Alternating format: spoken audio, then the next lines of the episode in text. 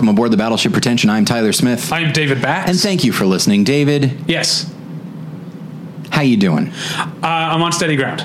Okay. Uh, it's been Oh, it's been a wild weekend. Right. We actually talk. Uh, we'll be talking about this on an upcoming Patreon episode. Uh, yeah, in a couple days. uh, yeah, but um, yeah, we had a, a, a lot of, uh, or we had uh, two big earthquakes yeah. back to back, and some aftershocks. Yeah. I guess the first one is a foreshock. That's how they say. oh. because first, so on when it happened on July Fourth, it was an earthquake. Mm. But then on July Fifth, when there was a bigger one, the July Fourth one got downgraded to a foreshock. Can't we all just say it's a bunch of stuff that happened? like I, this means I don't I don't like uh, I don't but, like this um, retconning of earthquakes. Uh, yeah, we don't we don't need to go into the whole story about what we were doing, what happened, because we talked about. You can find that on the on the Patreon episode this week. We talked a little bit uh, about that, but it did. I will say something I didn't say on the Patreon is that uh, I tend to have I tend to be very split on earthquakes Okay. when they happen. I often do have this little sort of like roller coaster like thrill ride like coming up against the death wish type of like Sure. like i'm weirdly enjoying this and then like uh, like uh i guess this is like people getting uh, getting addicted to like adrenaline jumping out of planes and stuff there'll Sure. be times like there'll be an earthquake and then like a couple hours later i'll be like miss i missed that earthquake because it was like it let me know i was alive in a way um I have a, I have a hard time being super excited about earthquakes because if it's if it's like a shaky little fun ride for me, I'm just like someone somewhere. It is not a fun. Yeah, the, yeah. Rid- experience. Ridgecrest is without power. Yeah. Um, the liquor store owners of Ridgecrest have, have, have had a real uh, story of Everest type of weekend. Well, and you know what? I'll say this. Uh, so on on Friday, um, I was out and about, and so I I was in my car when the earthquake hit, and I was planning on just go. I was heading to Food for Less to get some groceries. So I went, and then I went and got groceries, and I and I, as I was pushing my car to the my cart uh, to the front, I saw that um, the lines were really long, and I saw that every single person had just tons of bottled water Oh, okay. in their cart.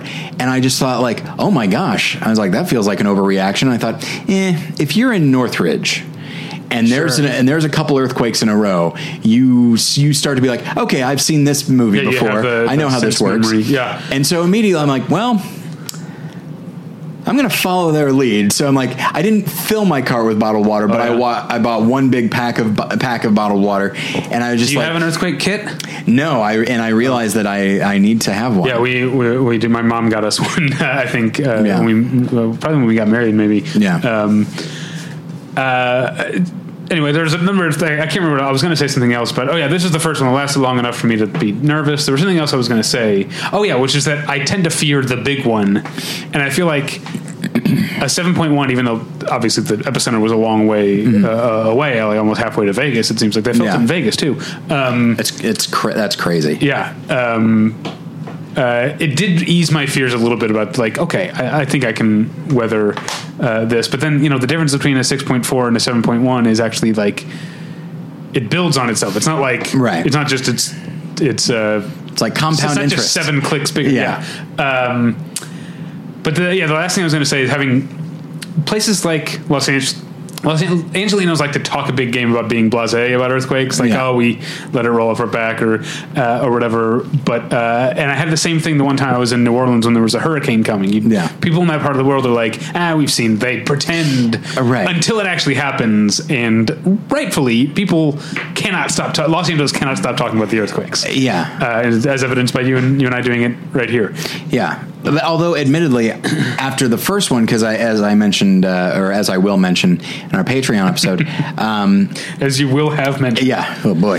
Uh, so uh, time's folding in on itself. Um, I was I was teaching my students from Italy uh, when it hit when the when the the Fourth of July one hit, and um, and they didn't know what to do, and and I myself. It's weird. I wasn't thinking in terms of, oh, I should reassure them and I should tell them, okay, everyone get on your under your desks. I was thinking in terms of an Angelino, and I wasn't actually that panicky about it. I was just standing and I was just like, I was like, oh, everybody, hey, it's an earthquake, and I was saying it almost like it's a novelty, just kind of assuming like it'll be done in a moment. Yeah, and so let's going. just wait until it's done. Yeah. and then it was, and uh, But these were the longest ones I've experienced, as I said. I still think that the one from a few years ago that happened at like 6 a.m. I think I might have and woke and woke me up. That was the thing is it woke both me and Yeah. Jen up in bed. And that one, maybe that feels like the biggest one because it was jarring because I was Right. asleep. Um, but certainly that the one when I was in my car, I think from a couple days ago, that one definitely got my attention, and it did, and it was fairly long. All right, we have uh, speaking of fairly long, we have a big episode to get to. Yeah, but before we do, Yeah. um, I did want to tell everybody about um, our Patreon. Um, it is available at two. T- uh, previously, only This is two tiers. Patreon.com slash Battleship Pretension. You can also click Right. out into battleshippretension.com. Exactly. Um, so we did have two tiers. There was the five dollar petty officer, and then the ten dollar uh, admiral. And the $5 now gets you four extra episodes a month. Yes. The $10 gets you four extra episodes with video, so you got audio or Yeah. video, or audio and video if you want. Right. Um, and it gets you access to our uh, back catalog of premium episodes, all Exactly. the commentaries Yeah. and other such things we've done. So, So- what's this new tier then? This new one, I've been uh, thinking of it. I'm try. I got to look up. I was thinking of just calling it Swabby, uh, which is like the person that swabs the decks. Yeah. Which I'm pretty sure petty officers do, but I like the idea of just calling it Swabby. Um, and so.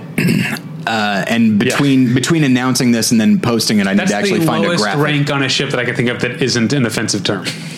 Yeah, sure. Uh, yeah, all right. Let's uh, let's not head down that path. But um, so essentially, uh, what I thought was, you know, maybe people don't want to spend five bucks to try, you know, to try the, you know, these new episodes. So here's what it is. It's going to be two dollars per month, and for that, you will get one new episode per month. Uh, it might come out at different at different times because It'll be up to uh, Tyler's discretion. yeah. Which episode you get. The types of episodes that we do, uh, we do list episodes where we pick a, a year at random, or rather, the randomizer picks the year for us. Yeah. And then we talk about our five favorite movies of that year. We do a mailbag, we do our TV journal, we do uh, a fun game where we uh, guess the, Like the celebrity sighting. or Yeah. as many questions as it takes. Exactly. In the case of uh, one upcoming yeah. one. um, and so, uh, so they're they tend to be a bit more fun. Uh, they're about forty five minutes each. So if you wanted to try out uh, the Battleship Pretension Patreon for a, a low low price, uh, you can you can. Uh, be a part of the Swabby tier, uh, and uh, for two dollars a month, you would have access to one episode per one new episode per month, as well as uh, it's it's retroactive as well. So you would get one episode per the last you know Three, four months. three or four months. So you'd immediately have access to four episodes, and then you'd get one episode a month. And then if you wanted to upgrade to the the petty officer Yeah. or the admiral, you can do that as well. Yeah, this is a little. Uh, yeah, it's like uh, when they have you go to a beer bar and they have uh, the smaller glass, so you can. It's like Sure, it's a sample. A, yeah, It's not a free sample though. But at two bucks, come on. Yeah. Uh, so yeah, that, uh, you can find that at patreon.com slash battleship pretension or just click on the link at battleshippretension.com. Mm. I also want to tell you about tweakedaudio.com. Tweakedaudio.com is where you go for professional quality earbuds in a variety of stylish styles and colorful colors. They look great, they sound great, and Tyler and I use them each and every day of our lives. Today I was listening to the new album uh, by uh, st- Black Metal fans are going to uh, know how to pronounce this. I'm not a big enough Black Metal fan to know. Uh, Abbath? Abbath? It's basically like the word. Sabbath without the S. Anyway, uh, and he, it's a one man uh, outfit. Uh, that's the name of the outfit. Uh, um, uh, has a new album called Outstrider uh, that I was listening to. It sounded great on my tweakedaudio.com earbuds. And those are available at a low, low price at tweakedaudio.com. But if you use the offer code pretension at checkout, you get one third off that low, low price and no shipping charges. So please go to tweakedaudio.com and use the offer code pretension. Okay, it's time to commit. 2024 is the year for prioritizing yourself. Begin your new smile journey with Byte, and you could start seeing results in just two to three weeks.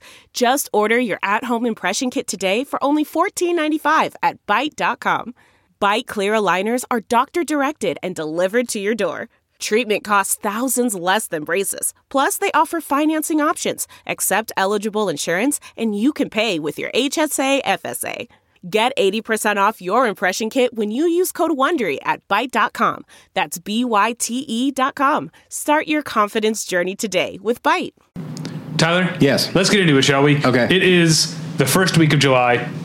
Half of 2019 is in our rear view.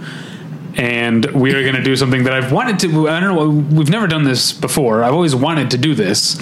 Um, and I would say the reason we haven't done it will be highlighted by your contributions Yes. is that you and I tend not to be that caught up at this point in the year. Right. I've done a better job this year, so that's kind of. And also, we have um, uh, a guest joining us um, who I know keeps up on movies. So um, I've done a better, better job. So uh, we're going to talk about our top fives of the year so far. And joining us to pad out our paltry uh, selections is Battleship Pretension Editor at Large, Scott Nye. It's just easier if you keep up as it goes. You guys pack them into the end of the year. You, you know how hard that is. Yeah, and I'm, that's why that's why I'm getting Keep a good gallop why I'm getting better at that. Although th- I still have the problem, and we'll talk about this because I, a lot of my favorite movies that have come out in America in 2019 so Right. far, I think of as 2018 movies. Oh, right. You have so that whole- I'm going to do at the end. I will mention some of those. I'm going to hold off on mentioning them now because I think. Because you are not following that rule, Scott. I think you and I might have some overlap. Yeah. On that. Well, but there's But- also stuff that I saw in 2018 that hasn't come out yet in 2019. Uh, yes, we should also also do that at the end. Okay. some stuff that we stuff that has released date, 2019 Yeah. release dates that we're looking forward to that we know we've seen. Yeah. I don't know if you have any that are coming out. Nope. Um, yeah, I guess that's well. You've seen Lion King? No, that's this. No, week. that's this week. Okay. Uh, so yeah, you. I guess you haven't. Um, but let's just get started. And so, Tyler, w- do you have any introductory? Uh, Here's the deal. Statement, introductory comments. Yeah. All right. Um, I have an opening statement. Uh, Disclaimer. yeah. Um, you know, let me uh, consult my lawyer as I cover the microphone as I Yeah. uh, unfold my statement. Um, yeah. So uh, I, essentially, here's the situation. Um, I am uh, fairly new in my career. Right. Um, and every semester is different. All right. I'm not at a point where I have a full time teaching job. It's different from one semester to the next. And that, and then because I, I'm not a full time salaried teacher, that means that during the summer, I also have to do a fair amount of hustling. And uh, so, like, right now, I'm teaching for this program where students from Italy come and visit Los Angeles and I lecture them about film. Um, that sounds like I'm just telling them all the things they're doing wrong, which is actually kind Yeah. of true. Uh, and then I'm also, uh, I'm also getting, they make you work on the Fourth of July? I know. Because it means nothing to these Italians. Exactly. In fact, they actively say like really anti-America stuff, which is weird because I'm talking. Yeah. Um, uh, they say like "death to America." It's really like dark stuff. Anyway, um, so there's that, and then I'm also working on a on a, a, a video project that is I'm excited. I'm getting Very paid. excited. I'm getting paid to do it, and so there's that. While I'm also hustling to get jobs for the fall. Uh, so my availability to watch movies has been more limited this in the last several months. Um, it's been great, you know. I've been teaching at several colleges at this point, but it does mean that my selection of 2019 movies is is extremely limited, and I keep meaning to catch up, and then something will come up, and I realize. The two hours that I could spend. I've also been sick for like the last two That's right, months. you were sick a lot, So yeah. I haven't been able to like. There are movies released in the theater that I wanted to see, but Yeah. I knew I would just cough all the way through them. So, um, and I wound up having to like skip out on screenings I wanted to see. It was. Uh, it's been a in many ways a great 2019 for me personally and professionally. Right. But as far as the podcast goes, cinematically, not the best. So my top five, Which I have deeply questionable. You were gonna you were gonna set it out, but I decided it would be fun yeah, to yeah. see what David David thought my ignorance uh, and my un- my frame this. unprofessionalism would be a fun You just bit. this is This is the result of your professionalism. This is that's what you just got done saying. I guess I, that is not how I'm trying to, to color this at all. All right. I just thought it would be fun. So what, let's let's start then. What's your number five so far of 2019? All right, my number five is a movie that's still pretty good, and at least, and it's one that kicked off something of an obsession for me. Okay. it is uh, Alex Gibney's The Inventor. Oh, okay. which is a documentary about Elizabeth Holmes and her company Theranos. Um, I had heard a little, I had heard a little bit about it beforehand. Then I saw the documentary. Um, and then that led me to listening to the entire audiobook. And then ABC News released a podcast about it uh, both of which I listened to um, as recently as this past week while I was doing other things. And uh, it's just a story I find fascinating. And I've seen it recently enough that we've talked about it on the podcast so I don't necessarily want to repeat everything but Sure. uh, the film is fine. It's like any Alex Gibney film. It's interesting. He's telling a story that's inherently interesting, and then he doesn't get it. He doesn't really stand in the way of it, but he also doesn't dig deep either.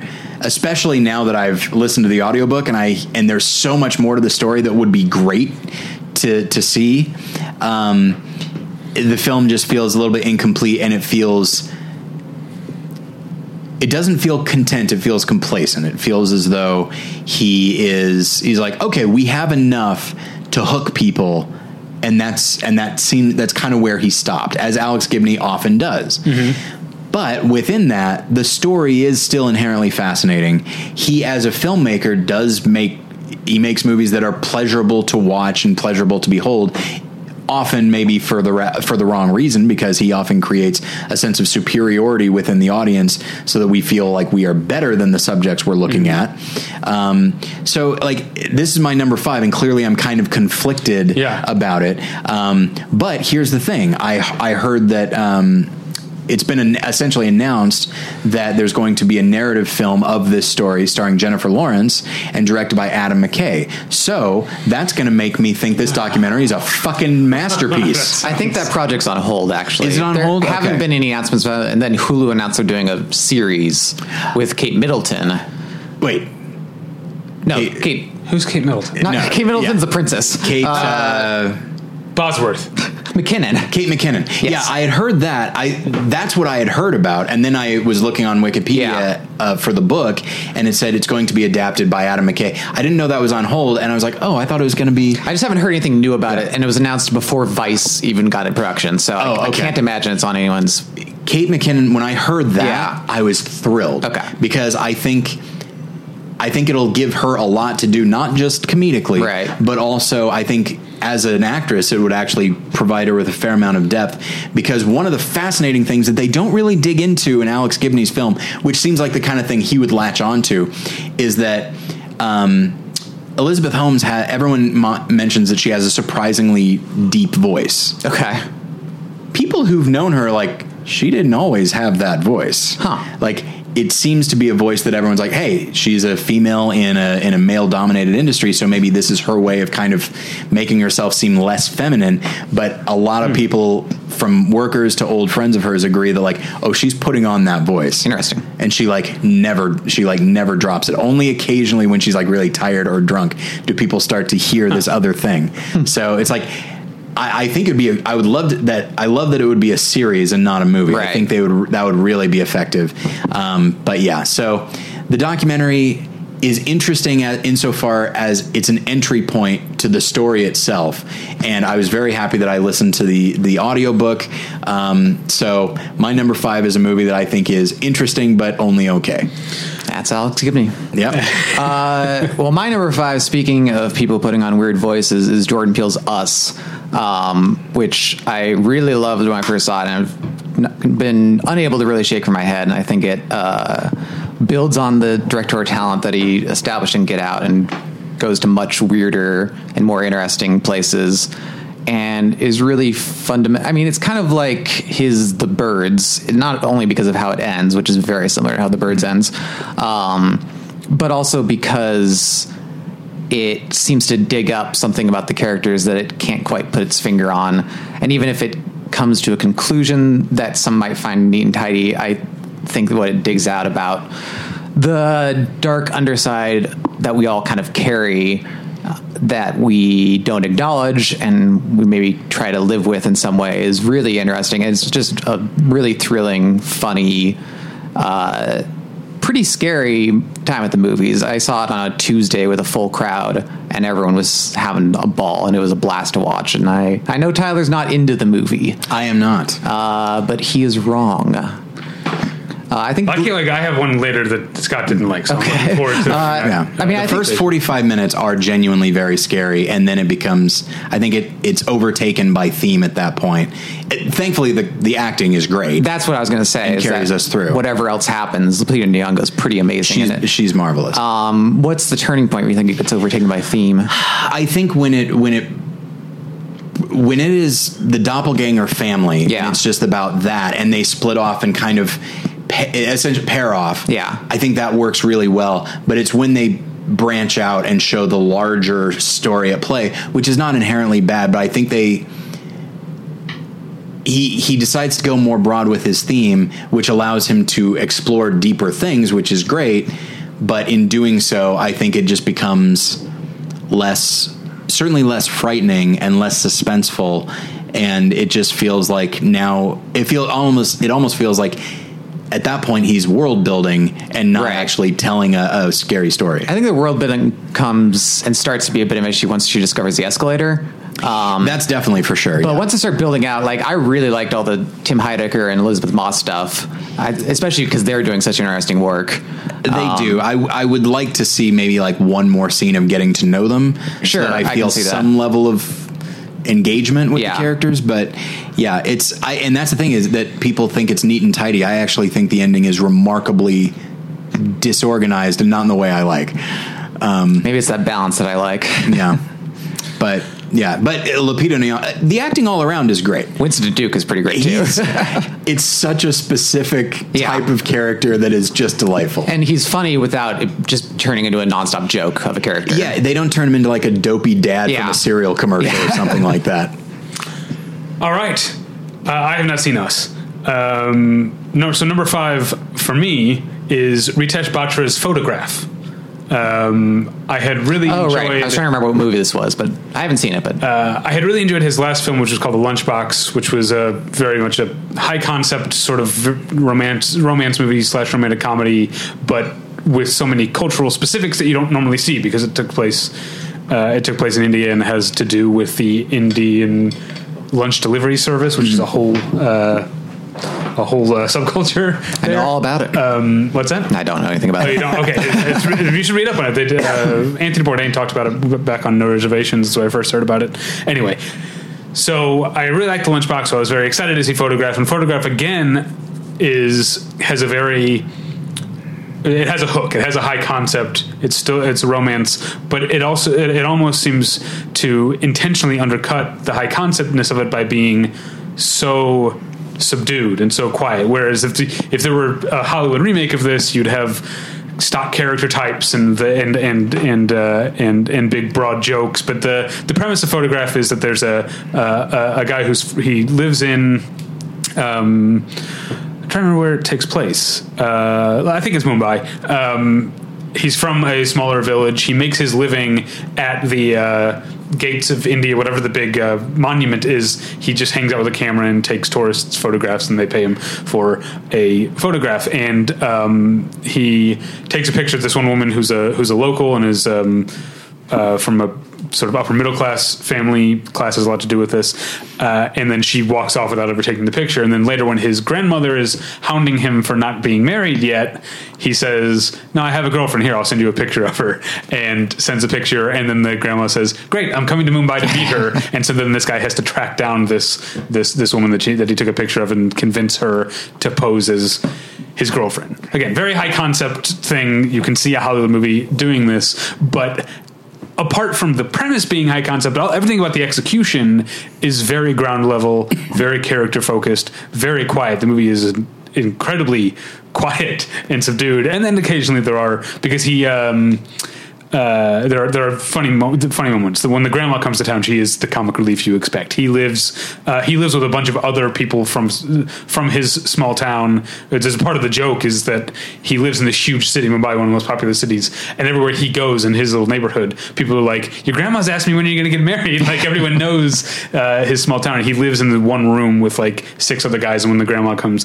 she stays with them too. And there's a lot of like group comedy uh, uh, out of that dynamic, but m- mostly it's very sweet and very quiet and very also very aware of of um, the class dynamics that it's that it, that it, that it's playing with, and ends in a way that I found absolutely um, breathtaking and and moving. But uh, again, if I'm comparing it to if there were a Hollywood remake, this is not the ending that it would uh, at all end up with. But um, yeah, this was uh, one of the so one, one of my favorite films that I saw at at Sundance this year.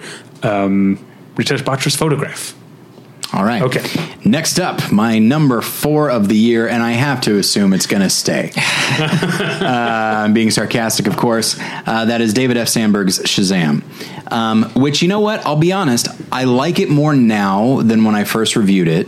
Um, and I and I, it, it is a flawed film, um, as superhero movies often are.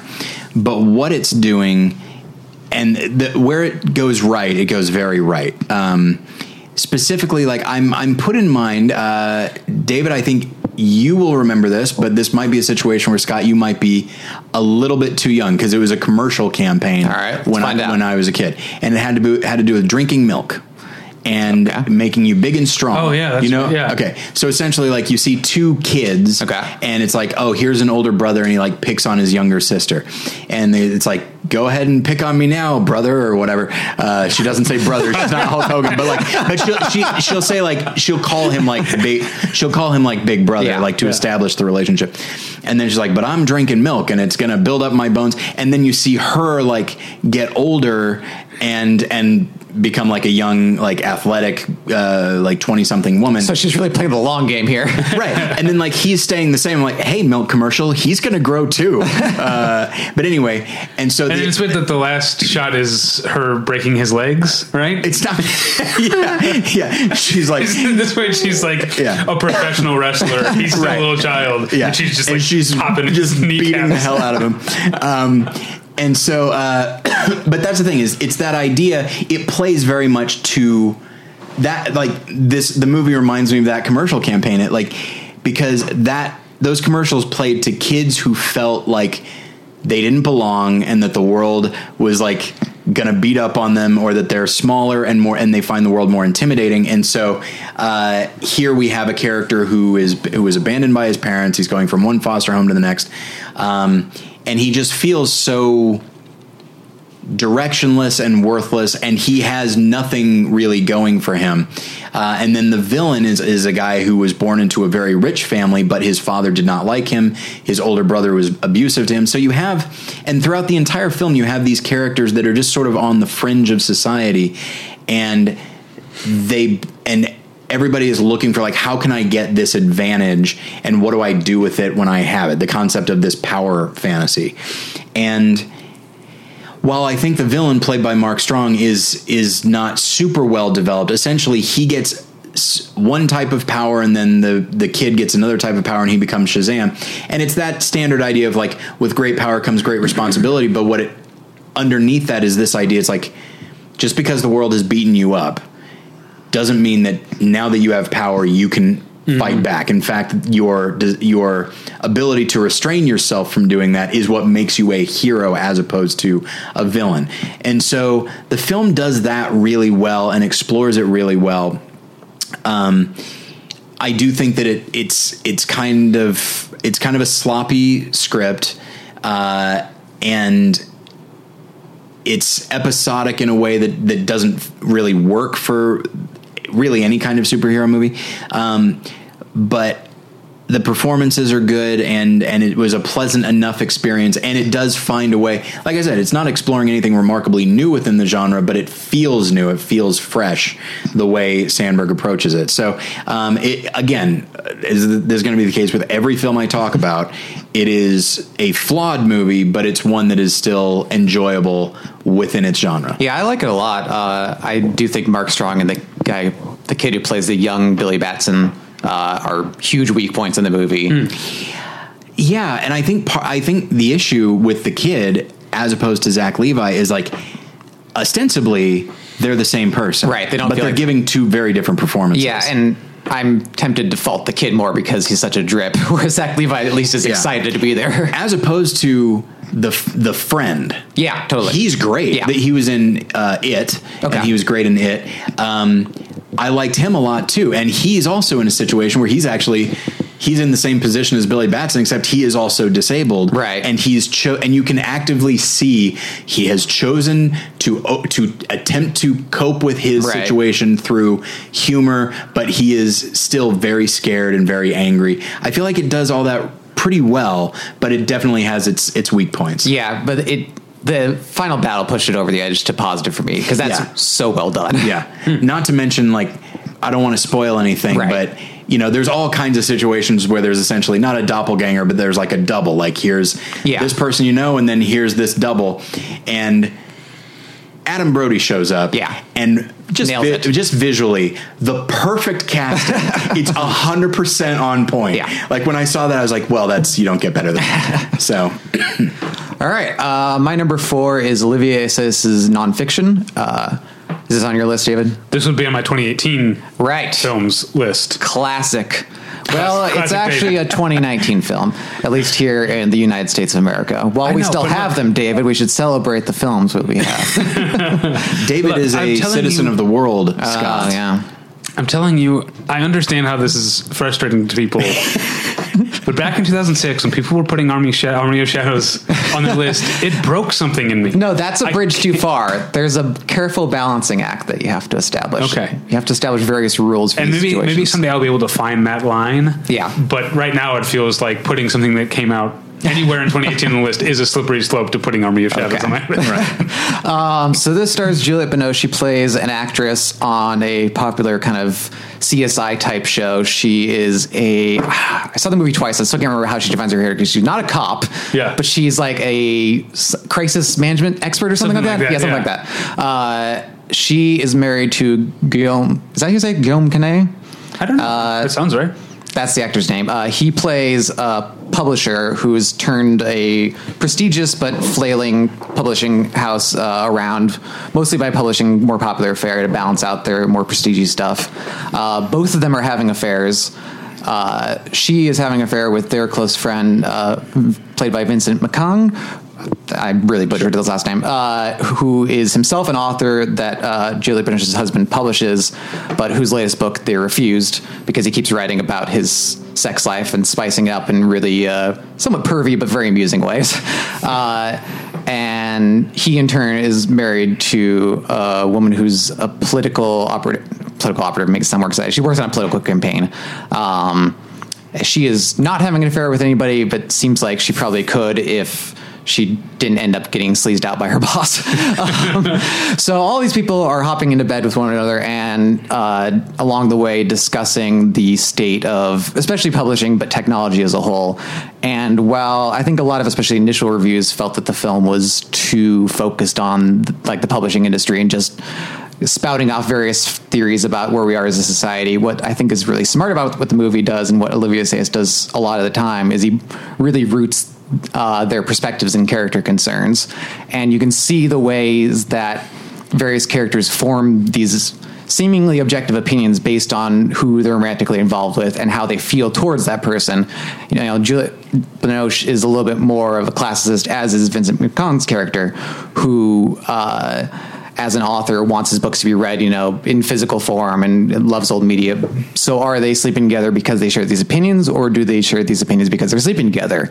And I think that is kind of the more well, I think it's more what Olivier Assayas is interested in is how we form these opinions rather than the opinions themselves. and how that ends up shaping the world around us and how we see it. And he doesn't come to any satisfactory conclusion because how could you? And plus, this is a French film. Um, but it's really funny and really well done along the way, and I think very thoughtfully executed without really putting a stamp on how finely written it is. It's uh, this is going to be a preview of something I'm going to say about another movie later. But sometimes I feel like when a movie is a comedy, I feel like I. I, I feel pressured maybe to come up with reasons other than it's really funny Right. for recommending it, and there are a lot of reasons with nonfiction, but It's also really it's also funny. really funny. Yeah. it's uh, I laughed. It's it's it's not the most I've laughed in a theater this year. See my number two later. Um, but it's it's definitely up there, and it's certainly the only movie of the year that had me laughing at a running joke about a Michael Haneke movie, um, which tells you the kind of people it's pitched toward. Right. I mean, it's probably the only movie that has a running joke about a Michael Michael Haneke Haneke, movie. yeah. Well, Yeah. hang on now. That's right. I haven't seen Toy Story 4. Exactly. Uh, and it also, that running joke also involves Star Wars The Force Awakens, Right. which is the kind of movie. I mean, I am already predisposed to taking the taking the piss out of, out of the Star Wars, you know, uh, uh, fans, but like within this type of movie, just the phrase "Star Wars: The Force Totally, Awakens" is a joke. is so ridiculous, Yeah. um, that uh, it gets you get a lot of laughs out of that too. It also pulls off the thing that I'm always on the fence about in movies, in which a famous actor or actress is referred to, who's in the movie is also referred to. Yeah, I think they do it at just the right moment. Yes, it's very near the end. Yeah. Make a reference to getting Juliette Binoche to do the audiobook for Right. one of the, one of the books um, while while Juliette Binoche is sitting right there. Um, yeah, I, I really loved it. Oh, the, the only other thing I want to mention with it is that it shot on 16 millimeter. And while this might be me reading too much into it, the fact that it will almost necessarily only be shown digitally also kind of Oh, yeah. digs at it's kind of divide between the modern technology and uh, more analog forms. Yeah. Um, I don't know if that was purposeful, but it feels like, I don't know, there's something there. All right, another um, uh, very funny uh, movie from the other side of the Atlantic uh, is my number four, and that's Stephen Merchant's Fighting with My Family. Oh, yeah. Um, which I will also. Uh, full disclosure, this is kind of the placeholder for the other British feel good inspirational movie with a terrific lead female performance, Wild Rose, which is a better movie, but Yeah. it's a 2018 movie in my in my mind. Um, but uh, yeah, definitely don't sleep on Wild Rose, and uh, I can't wait until Jessie Buckley is the biggest star in the world, and I can tell I can say I told you so. Uh, ever since Beast. Um, anyway, that's not the movie we're talking. about. We're talking about fighting with my, is, is fighting with my family, which. Uh, is I feel like this is going to be this is kind of a um, a trend with the last two movies, which is that it's uh, or this movie and that and, and and photograph are both kind of recognizable structures um, that I think photograph intentionally sort of undercuts, and this one just hits every note, but does it with authenticity uh, and with honesty and with feeling for the characters and the situation um, for for the most part. It's got a lot of great uh, jokes and laughs in it. It's got a great lead performance from Florence Pugh. Um, also, the I forget his name already, who played her brother. He's great. You've, we've, all, recall. we've all seen Yeah. this. Yeah, here's the Yeah, deal. well, I I, for, I forgot to put it on my list. Like Yeah. I forgot to include it in my 2019 list. It Oh. would definitely be in my top five, but Oh. I'm not going to add it right now because that would throw everything off that I've already Sure. done. Okay. So uh, it's great. It's a great movie. Uh, All- I think all the performances are good, but those two especially. Certainly, yeah. Well, the movie wouldn't work if they weren't as good yeah, as they are. Yeah, but that's well. That's the thing is, I feel like a lesser movie wouldn't ha- quite have had the heart for him.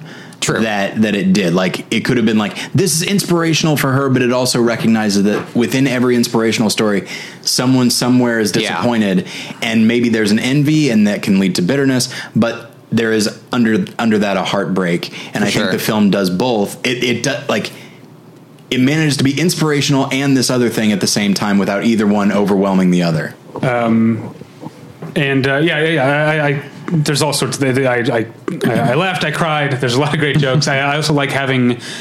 Uh, a comedian direct a comedy, even if it's not, it's not a pure comedy. Yeah. But I think there's now I haven't seen Dragged Across Concrete, but I would say this is the best Vince Vaughn has been in years. He is great.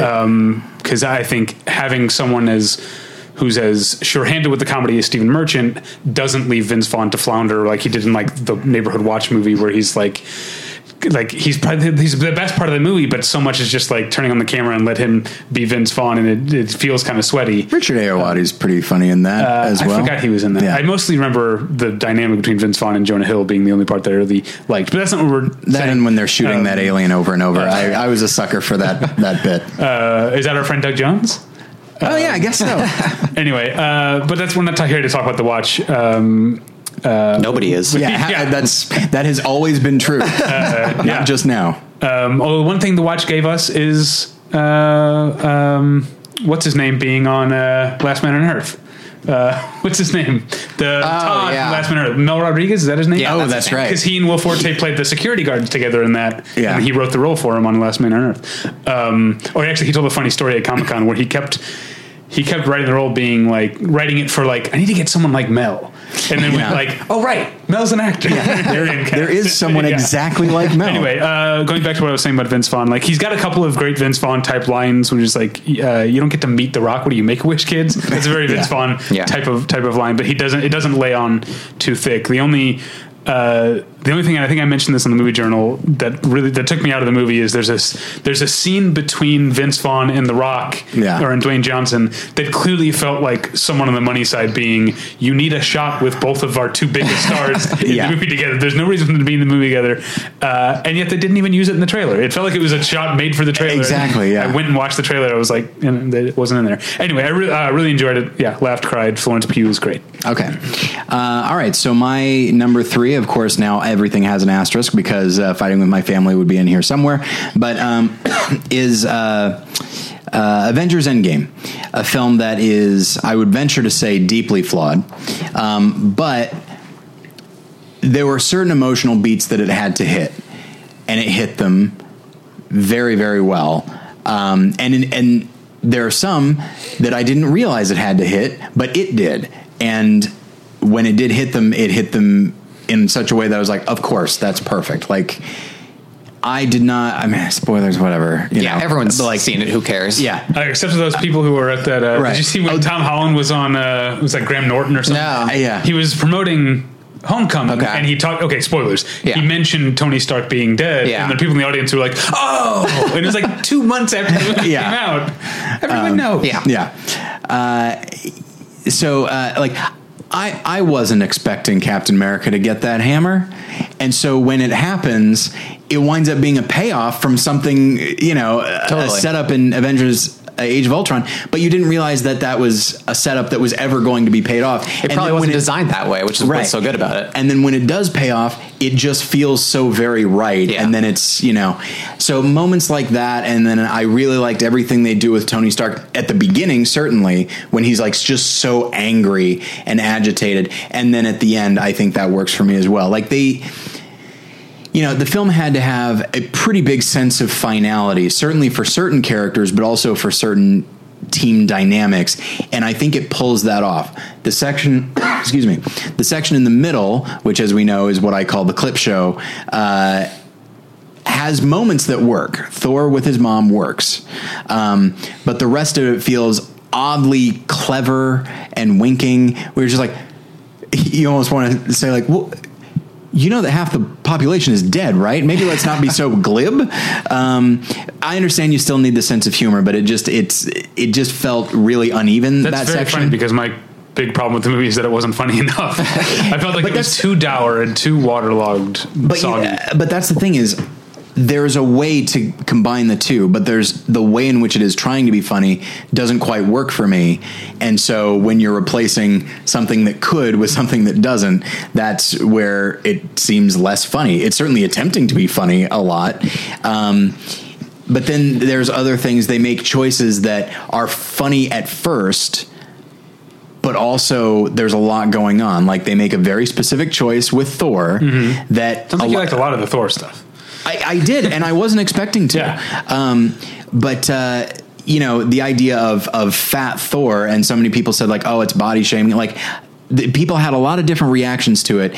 But upon seeing the film a second time, and I thought this the first time, but the second time, it's just like this is a guy who gained a lot of weight, grew out his hair and his beard, and is constantly wearing sunglasses while getting while in a pretty much a drunken stupor all the time. I cannot think of a bigger uh, of a better example of someone trying to get away from themselves at that moment. And it really, and even though they play it for laughs, like underneath, once again, to, uh, kind of with fighting with my family, there's a, a a real heartbreak that Chris Hemsworth is also playing, and uh, that's the thing is it's it is it is not a perfect film, and I have big problems with the fact that the Thanos they're fighting is not the Thanos we know, basically. Right. Right. Um, but I still the film was still pretty satisfying for me. Yeah, I think it's pretty stellar, and the Fat Thor thing's a big reason why. Actually, the fact that they stick with it, and that's where I don't think it is body shaming because I think the body shaming thing would have been if he, like, when he's like, "I'm still worthy," and then like lightning abs. Yeah. But no, he's still the same guy. Yeah. I mean, and it, there's nothing that doesn't take anything away from him.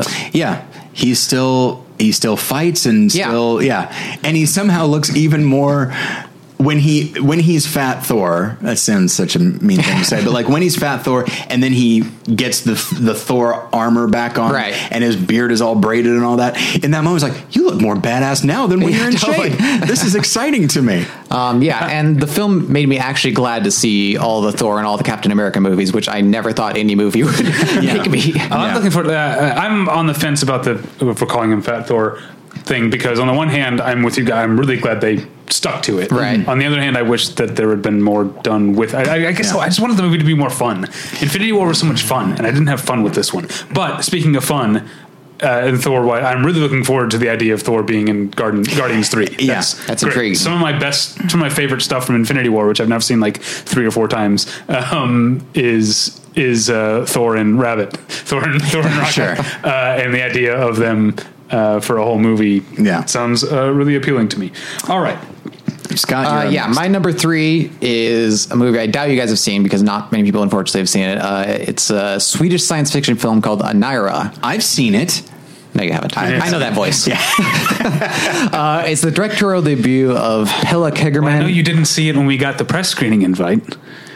Maybe I was busy. I don't must know. because I was too, but I was uh, yeah frustrated. That, Some, a lot of these movies, they, especially the Nuart stuff, they screen at like 11 a.m. at the New Art. Oh, right, Who the hell yeah. can go to that? It's an odd choice when they do that kind of thing. Like I, I mean, it makes sense. No one's using the theater, but still drag. Yeah. Anyway, it's the directorial debut of Pella Kågerman and Hugo Lilja, I think, uh, you know, Swedish name. Uh, it is based on a 1956 poem by Harry Martinson, uh, and it is about a kind of long distance touristy expedition to Mars. Uh, they it's a space shuttle basically It makes this run that takes you know however long space shuttle runs take three weeks a month I don't know. Uh, so there's kind of a routine established with it, and it's this gigantic ship that has like a shopping center and like yoga studios, workout rooms. It's basically a place people are designed to. It's like a cruise ship. They live there for a while while they're on their way to go see something else. Um, while they're on the course towards Mars, uh, it gets knocked off course by like an asteroid or something, and they essentially it knocks out their system so they can't get back on course. So they're just free floating in space and there's no way to really rescue the ship. There's nothing they can really do about it. They have a vague hope that they convey to the passengers for a way to get back on, but that quickly becomes apparent that that's a distant possibility that probably is unlikely to ever happen. Uh, so the passengers gradually realize that they're just on a course to nowhere and are just going to die in the reaches of space unless they can try to find some way to harvest the little food that they have and like create a whole new society out there until they can land somewhere more habitable. But they don't do that. Uh, the film is incredibly deeply pervasively bleak about uh, the trajectory humanity is on, uh, not only within the course of the film, but I think within the world itself. You know, within the world we live on, where we're facing the inevitable uh, cataclysm of climate change, but are both unable and unwilling to kind of course correct and build a more sustainable future. The film routinely comes back to the children on the ship who aren't really characters within the film, but are just kind of uh, uh, pervasive presence, moreover. Um, that the adults aren't really concerned about building a future for them or for themselves or for the baby that they're having along the way. They're just going to keep floating and keep hoping that something's going to fix it for them. And it just keeps going with that and takes that honestly like as far as you can with that idea. It's a hardcore science fiction film that I think digs at some real truths about uh, humanity's tendencies, and it's really, really good and really, really bleak. That sounds really enticing to me. um, all right, uh, number three for me. Although I, I'm wondering if I might be putting a pin in it because I might show up on someone else's list. Is John Wick Chapter Three Parabellum? No, No. no, I didn't like it that much. I liked it a lot.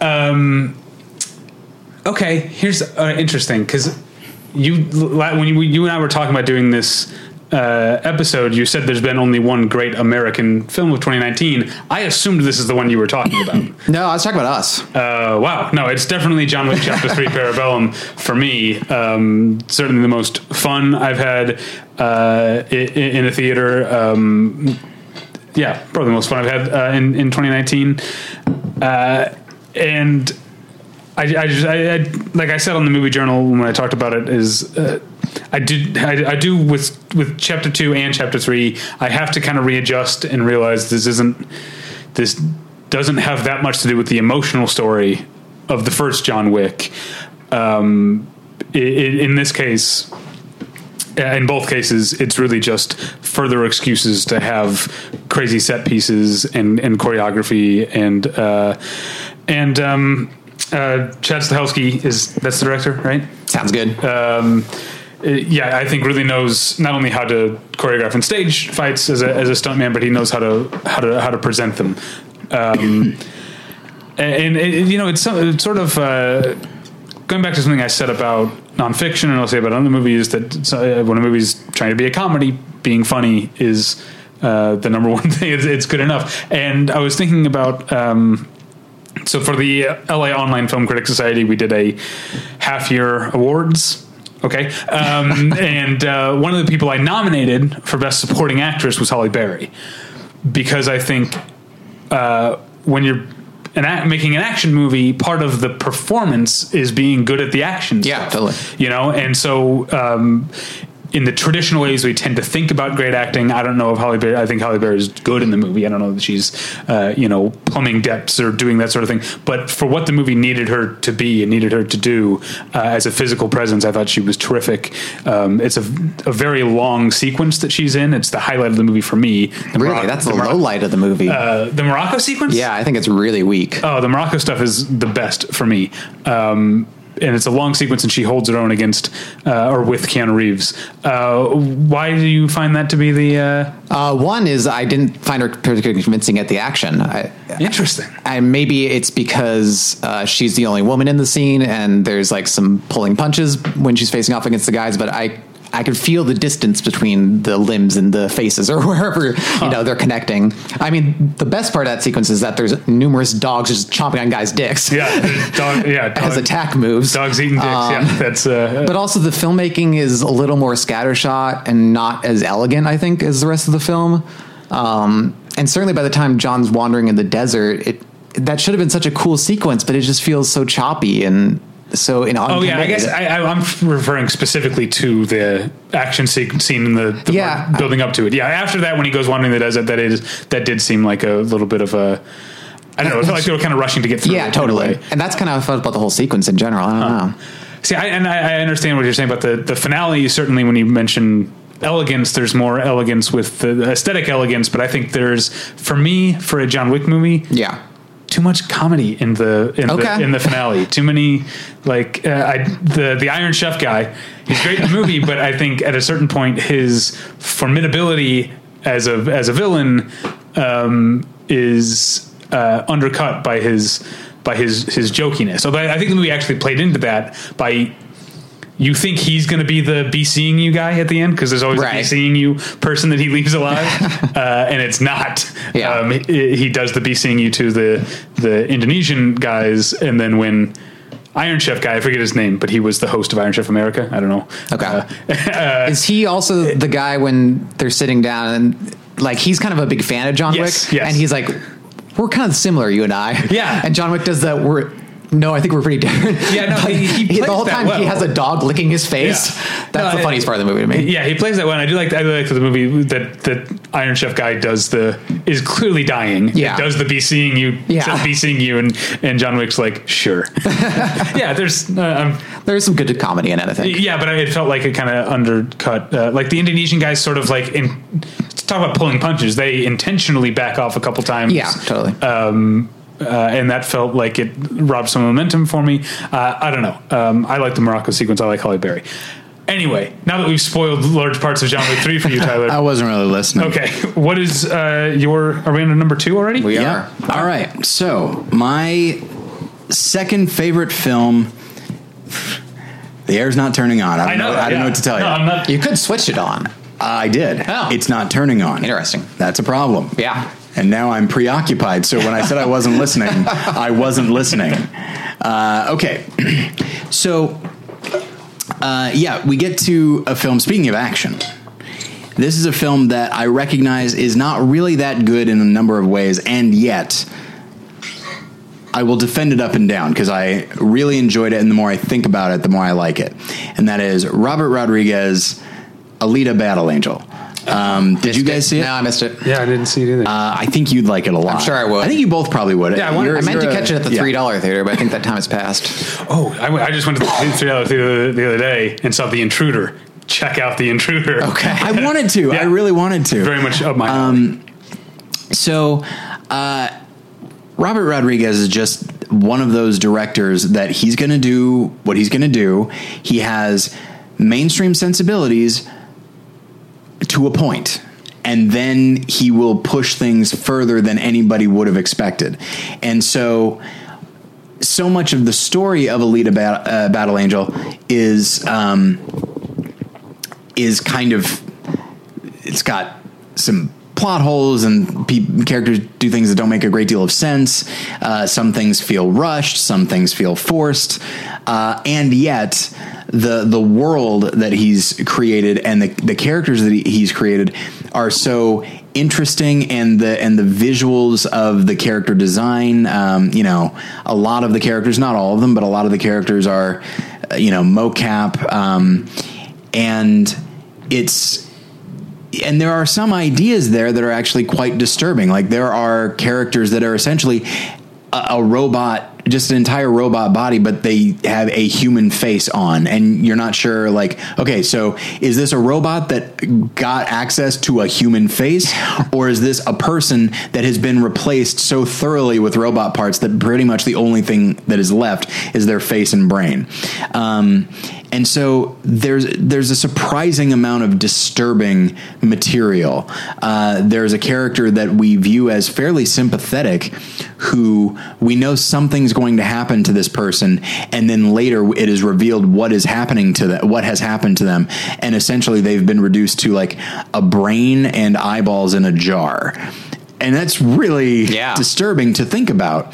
Um, and so that's I wouldn't say I'd say that maybe qualifies as body horror a little bit, um, but uh, but yeah, just the way that it that it dispatches robotic and and organic bodies is again disturbing, but also tremendous fun, and he finds humor in it.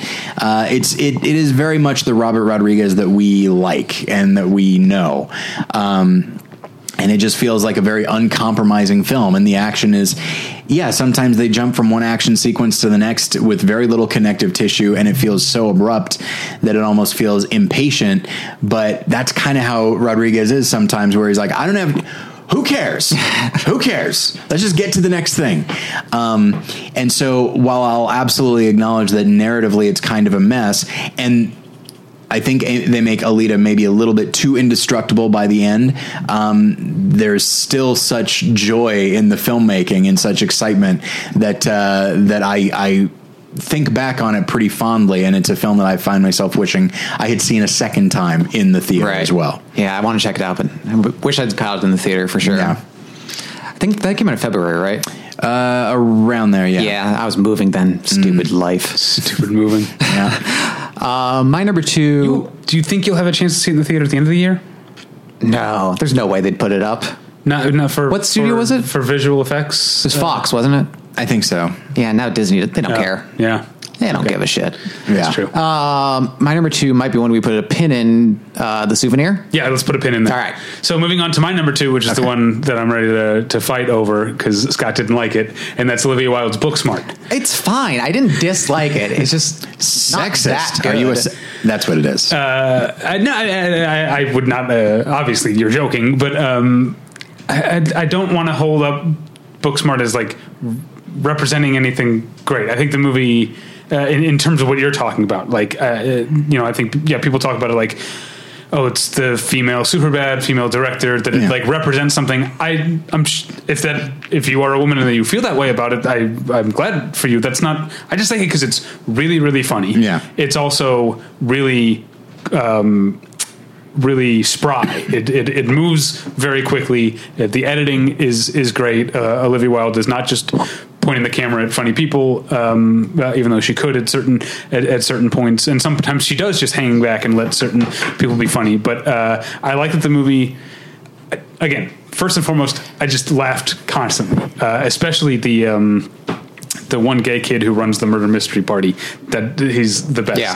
who um, talks about his trip to Barcelona and Oh, uh, the biggest laugh I had the entire movie is when he's uh, doing Alanis Morissette at karaoke and he gets to the when he go down on you in a theater line and literally deep throats the karaoke mic. I laughed so hard. That's the funniest thing in the movie to me. Uh, so there's all kinds of funny stuff like that. Um, I li- uh, the movie seems to take place in some sort of slightly alternate dimension, I guess, um, in uh, in terms of how kids behave and how they go off to college and stuff like that. Um, uh, I, I kind of like that, or I kind of mostly it was fully conceived enough that I didn't really think that much about uh, what it was, what that meant, or or if that was difficult to swallow that all these kids were going to the college that the, these these great colleges. Um, uh, there was something else. Oh yes, and then but mostly mostly because it's funny, but also I think the movie has a lot of affection for its characters and draws a lot of these characters or relies on performers. I think. To draw the characters in specific ways that maybe aren't there on the page. I think of uh, you know got your, your two leads are really good, but the other two performances I really want to pick out. Um, and one I forget her name, uh, who plays Ryan, uh, Kaitlyn Dever's crush. Um, you know what I'm talking about? Yeah. You saw the movie. Um, she's terrific. She felt Yeah, like sure. the kind of person you'd have a crush on in high school um, in, a, in a lot of ways. And then the number one I want to point out is Billie Lourd, who is Right. taking uh, the kind of character you see in every one of these movies. I think on the movie journal, I compared it to Slater, compared it to Slater in Dazed and Confused. You know, who's just like the goofball who pops up and has uh, says funny things, and then imbues her with so much humanity that you actually like, especially when you uh, the. Now I forget his name too. Who played uh, Jared? I think is the character's name. Who was her Yeah. friend, Gigi's friend. Uh, when you hear him talk about her, there's so much. There, there's so much humanity to this completely gonzo character that Billie Lourd created, um, and I think that's I, I think that's you know Tyler, you and I talk about how actors stepping behind the camera can um, often go awry, but I think the way that Olivia Wilde sort of trusts the actors to, I think, develop these even these smaller uh, uh, supporting characters. Uh, I don't even know if Ryan is even a supporting character. She's a, a plot device, really, who ends up being. I think the terrific. performance is so good that there's uh enough of a character there. Yeah. Uh, uh, so yeah, it was. I really liked it. I laughed a lot. That's the most important thing. And as is often important with comedies, I felt like it moved really quickly.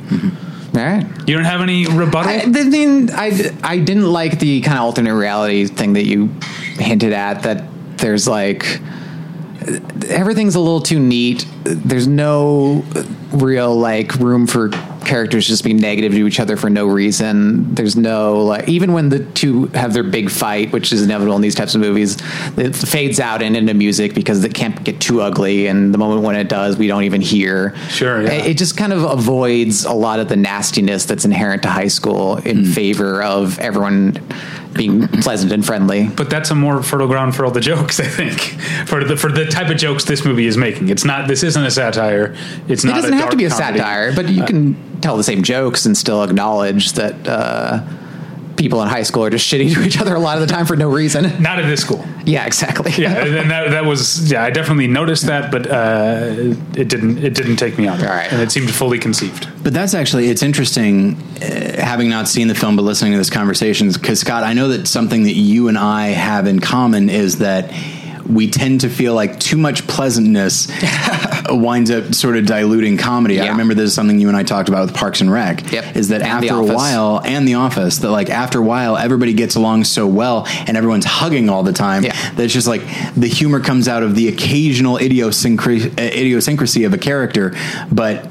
Considering where certainly where the office started, Yeah. not that it was necessarily mean spirited, but it steered into that awkwardness, and then by the end, everyone's just friends all the time. Yeah. and it I does like get that. I like that. I like I'm like the mom in the Onion article who just wants to watch a nice movie. yeah, yeah.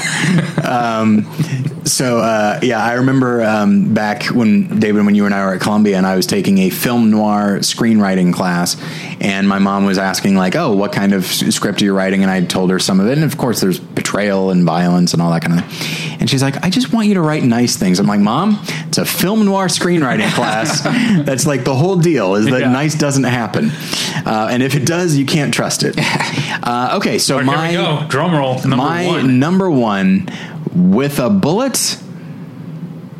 Nah, I like to lead a battle angel quite a bit. Those are those are like Oh, okay. definitively like my top two, and I would say if I were to revamp my list, I'd probably say fighting with my family is like number three. Okay. Um, and this is Hans Petter Moland's Cold Pursuit. Oh yeah, I really want to have see stuck. this. You should have stuck with the with the bullet thing. I know That I would did have have played that very well thought. into that. Yeah. Um, no, I like this movie too. Yeah, it really Talk about a dark comedy. yeah. And one that what's so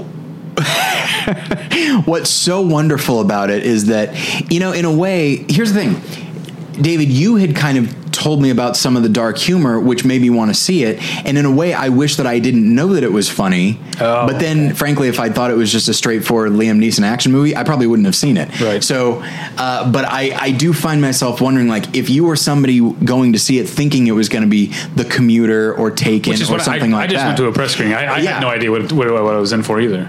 and it's not and even going in expecting it to be funny it doesn't announce itself as funny for a while it's more just there are some moments here and there like huh Like when they go to identify their son's body. Yeah. Which is one of the darkest.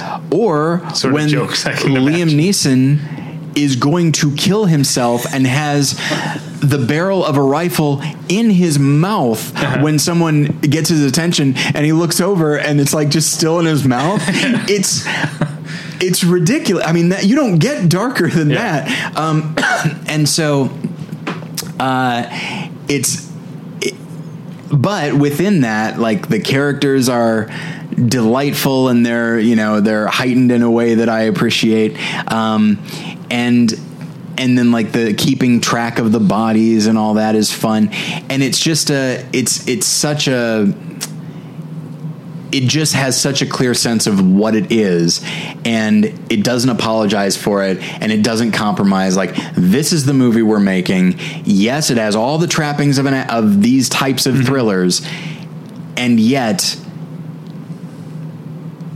it still finds the the I would say like the humor but I would say the absurdity. Like it doesn't have to look too hard to find the absurdity. It doesn't have to incorporate these weird twists and turns to find the absurdity.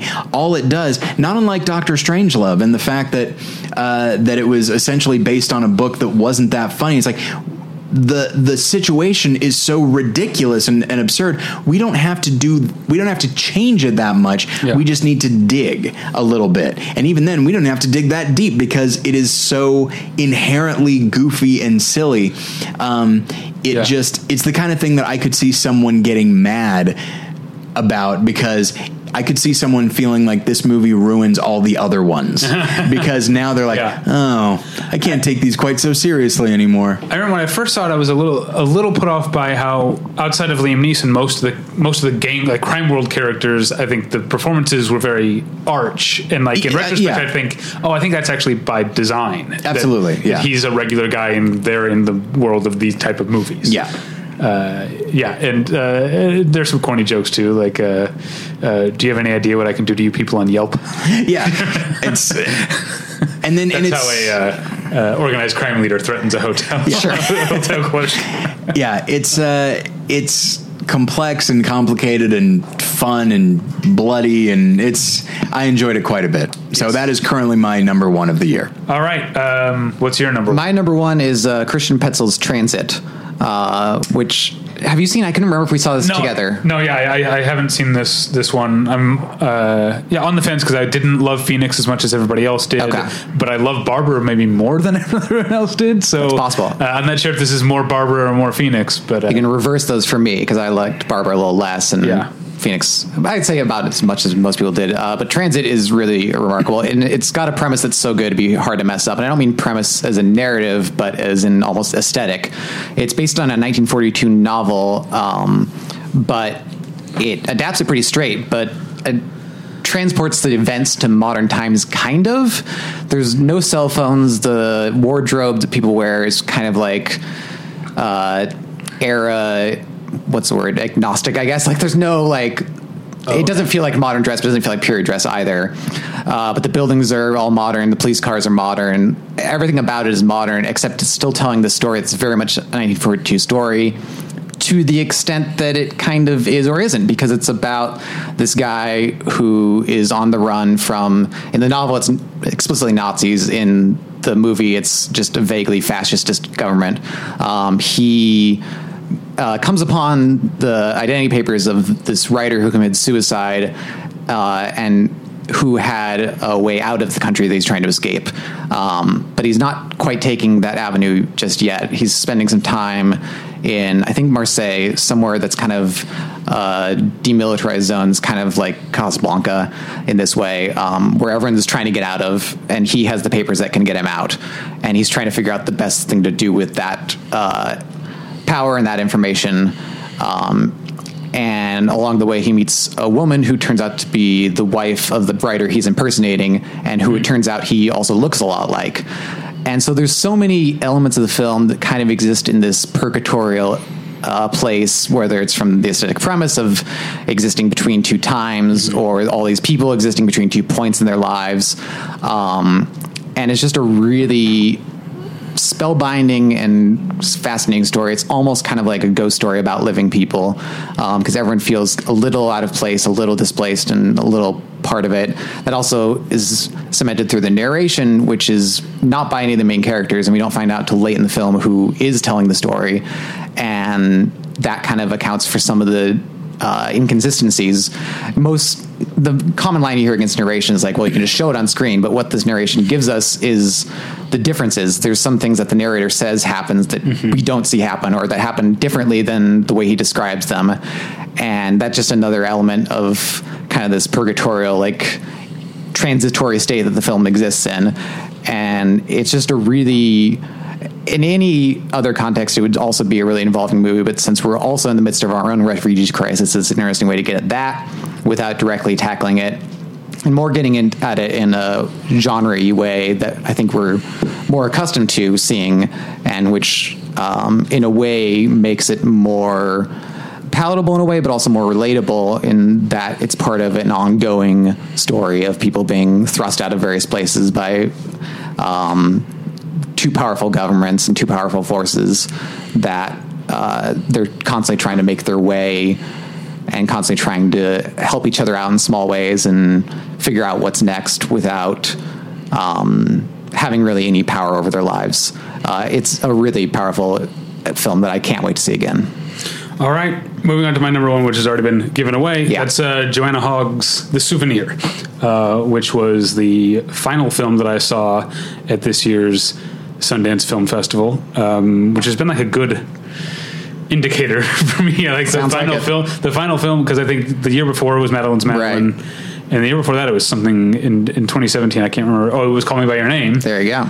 Uh, and um, in 2016, it was uh, that Philip Roth one that I forget the name of. Uh, Indignation. Indignation, yes, uh, which is fine. Yeah. Anyway, uh, yeah. So the souvenir is a, a largely autobiographical, I guess. Yeah. Uh, tale of a um, young film student in London in the 1980s um, uh, who comes from wealth uh, and is trying to figure out how to make her thesis film in a very sort of, uh, I- I, I think the way that a lot of young privileged condescending liberals do without realizing they're being condescending like oh, i'm going to tell a story about they're like, barton fink in a way Right. you know Well- and she went The difference is she's I think she's genuinely curious about that world and genuinely it's part of her larger desire to break out and just get more of a sense of the world than what she was brought up in.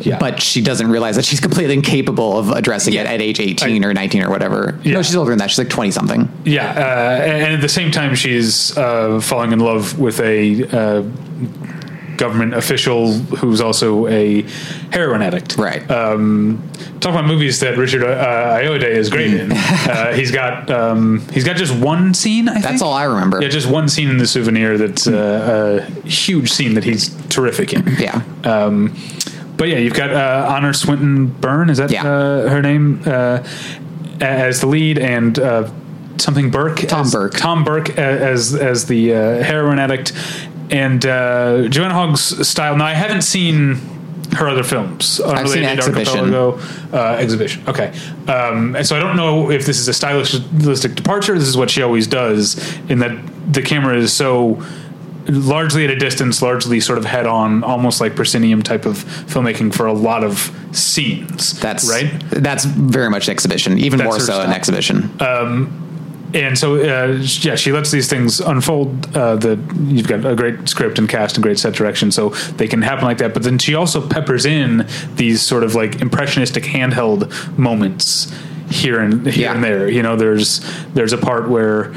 Um, I think she's saying he's going off to work or going off on a work trip or something, and she's saying goodbye, and suddenly it cuts closer to him, sort of leaning in and saying "I love you" or something, or saying goodbye. I don't or something remember. Like that. Um, and I uh, I don't know I I have my thoughts of what those things are Okay. that I think uh, I think those moments are not necessarily as they are actually happening to the character Okay. but they're as this character will remember them in the future that's how I interpreted those I don't know if you had any uh, I didn't even how, notice how that, uh, trend, so I'll be curious to rewatch it with that in mind. Oh yeah, there's only there's only like three or four of them. Okay. There- yeah, there's there's one. Yeah, she's saying goodbye. There's another one. She's on the bed and she picks up like a stuffed animal or something, and suddenly Okay. the camera's like closer and handheld.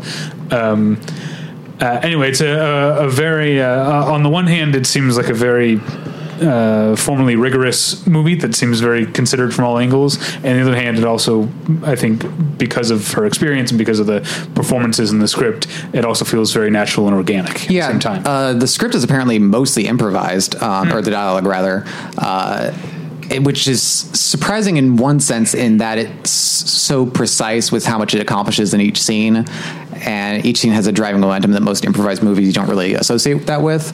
Um, but also the characters talk so naturally that I was I didn't know that when I saw it, so I assumed that it was just written exceptionally well.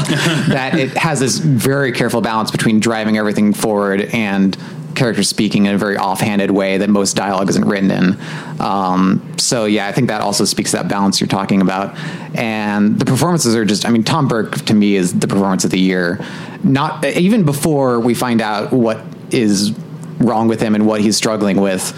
He's just so strange and compelling to watch. Yeah. The way he just like seems to linger on every word and overpronounces things and has this sort of like classical British uh, affectation of class that I didn't know when the movie was set when it started, and so I assumed it was set a little earlier because he seems to still be holding on to like this wartime idea of what upper class Britishness looks like. Oh, right. Um, but by the 1980s, I mean, I'm sure they were trying to bring that back a bit with Thatcher and all that. Uh, but it, he almost feels like he's removed from time. I mean, the introduction we get to him is like in this tea house that, like, Yeah. I never think of, I never see that exist in the 80s. You know? Yeah, but the music, the music, uh, the, the actual songs on the soundtrack Yeah, by the time the- 80s, very by the time the soundtrack kind of kicked Yeah. in. Actually, one thing, my number one, and Tyler's number one have in common. Okay. The song "2000 Miles" by the Pretenders is Really? in "The Souvenir" and in "Cold Pursuit," That's awesome. which is a great, great song. Yeah, for sure. Uh, the hell else I was going to say. Um, but yeah, I, the way I've been describing it to people is about a young woman who wants to make movies but doesn't know what kind of movie she wants to make and wants to be in a relationship but she she doesn't know what kind of relationship she wants to be in yet.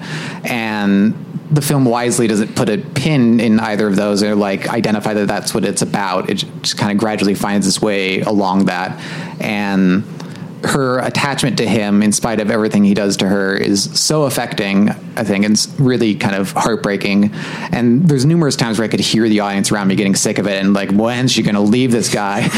but I, I, I guess I don't know what kind of relationships these people have, where you can so easily just disconnect yourself from people who mean a great deal to you, even if Yeah. they mean more to you than you do to them. Like that's such a to me uh, ineffably human characteristic that I'm always on board when the film explores it, and especially that this does it so deftly and so kind of carefully without her. It's not like uh, she's madly in love with him, and will do anything for him. You know, there's times when she does push him away, and there's times when, but the fact that she's continually drawn to him, I found uh, very touching. Uh, yeah, me too. I'm looking forward to the sequel, which is I know. in production. Robert Pattinson is no longer in it, though. I know. because of a Christopher Nolan movie. I think. Is Yeah, well, and he was supposed to, I think, play the Tom Burke role in this, so I'm kind of glad Oh. that didn't work out because I like Tom Burke so much. Tom in it. Burke's terrific, yeah. Um, so may, it could very well end up for the best. Yeah. All right. So that's uh, our top fives. I want to run down. This has been a great year for 2018 movies that have come out in 2019. So I'm gonna I'm gonna rush through. Uh, and I'm surprised that more of these uh, didn't make your uh, list, Scott. I only had seen- five to go with, man. Uh, I know you've seen some of these, but let me. Ash's Purest White, Her Smell, The Chambermaid, Three Faces, Hotel by the River, Climax, uh, The Image Book, nonfiction is on my list, High Life, The Fall of the American Empire, Charlie Says, Too Late to Die Young, The Man Who Killed Don Quixote, Rafiki, Starfish, and Island of the Hungry Ghosts. They're all 2018 movies that I have seen in 2019. Uh, from what I remember from your list, The Image Book and Hotel by the River came the closest to being in my top five. But you know, you only have five slots. Did you see Ashes Purest White? yeah, I really like it. Yeah, that's that's very much up there. Might still be lingering in my top ten, but it's hard to say. Um, and then uh, Scott, you said you wanted to mention 2019 movies that we have seen that haven't come out yet. What do you? Oh, I guess just at a glance. Well, it's interesting because uh, you know a lot of these would be in my top five, um, but uh, can't because they have not yet uh, Right. been released, at least as, as of the end of June. Um, so La Flor certainly the 14 hour incredible six part. Yeah. Six like episode, four part film's hard to say how yeah, to classify. I'm like 11 hours into it. Yeah, so I'll, uh, I'll let you know. but It'll totally in compelling, right? You can't Oh, stop yeah, watching I, it. I was saying to you off mic that Yeah. I'm sad. I've watched 11 hours of the movie and I'm sad that I have to that I'm almost done with it. Yeah, uh, and then just kind of scrolling through here. Uh, if we don't do not go down, yeah, I do not care if we go down History as Barbarians. Recently got announced uh, for late July release, Yeah, so I'm soon. very excited about that. I saw that at AFI Fest and totally loved it. Um, I guess Asako one and two did come out in New York. It never came out here, so I'm always Okay. a little lost there. Um, And that's the same with La Flor right now. Is only New York is scheduled, right? Or are they? yeah, Yeah. Um, and then I just, I don't know if this would make my top five, but I, I just saw it a couple of days ago, um, and it came out in July, so we wouldn't count it anyway.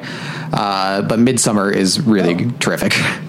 Uh, okay, I'll mention um, most of these are Sundance things. Uh, Honeyland, I didn't see at Sundance. I only just saw it the other day, and is incredible. Okay, Uh, yeah, I'm really which is looking forward to it. I shouldn't say incredible as a compliment about a documentary, because that means the opposite. I mean, uh, no, it's it's uh, it's stunning. Um, Okay. this Honeyland is actually currently my number one movie of the year. Also at Sundance uh, and close uh, on Honeyland's tail uh, is Gurinder Chadha Blinded by the Light.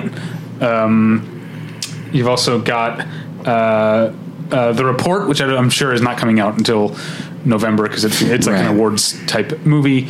Um, but that's terrific. And then a movie that I loved at Sundance that no one else seemed to uh, is the um, Ba- Babak Anvari's horror, mo- horror movie Wounds with. Uh, Oh, I'm excited for it, that's for sure. it's awesome.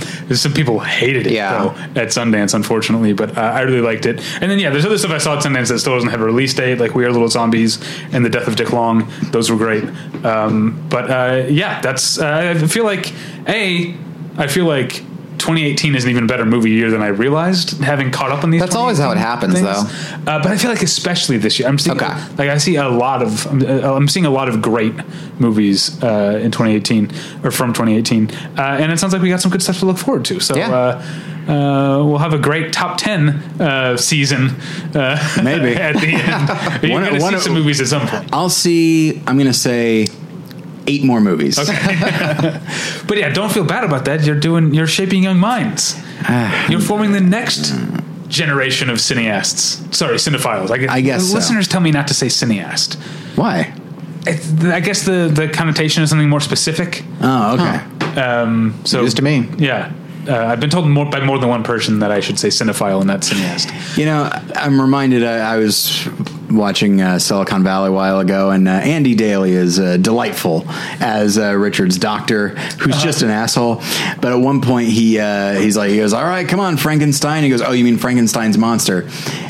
And he's like, "What? Oh, you're one of those." and the guys and the guy says, uh, and then Richard, he's like, "Well, it's just."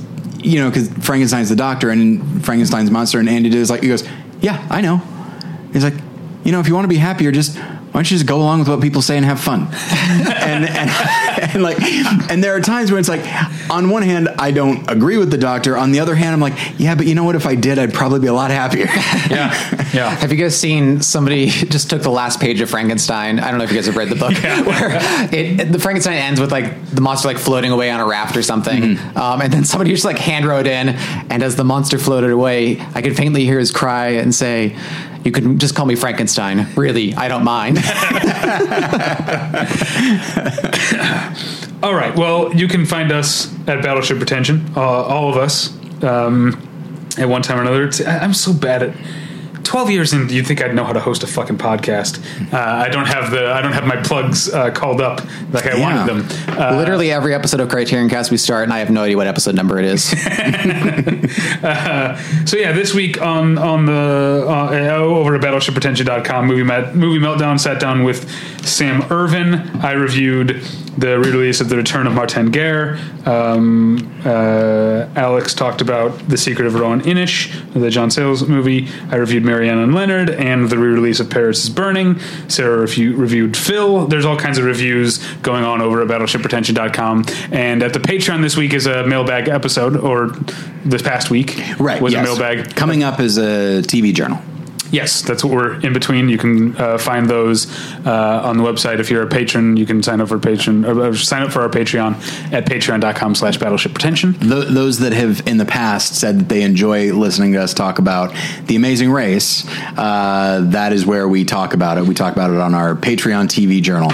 Yeah, and So. uh, our new um, Our new shared passion. our new show within a show, our Kitchen Nightmares recap podcast. Exactly. What's that there? Yes, yes. anyway, that's all at Battleship Pretension on the TV Journal coming up this week. Uh, you can find us. Uh, you can email me at david at battleshippretension.com. You can email, email Tyler at tyler at battleshippretension.com. You can find me on Twitter at Davey Pretension. You can find Ty Tyler at Tyler Pretension. Anything to plug?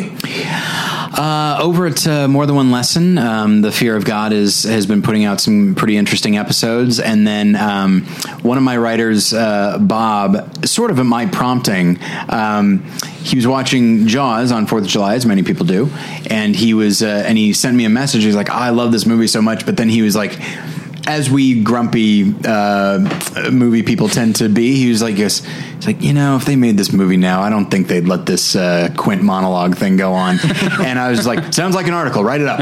And so he wrote an article about that. So if you want to, if you want to engage in some crotchety old manism, uh, head on over to morethanonelesson.com.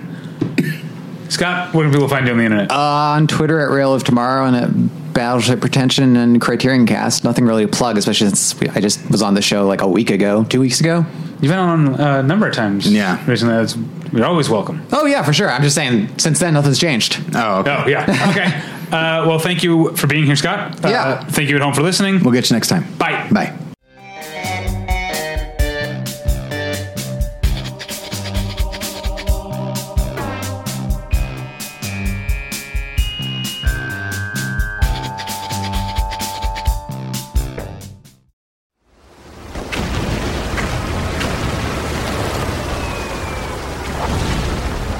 This program is a proud member of the Battleship Pretension Fleet.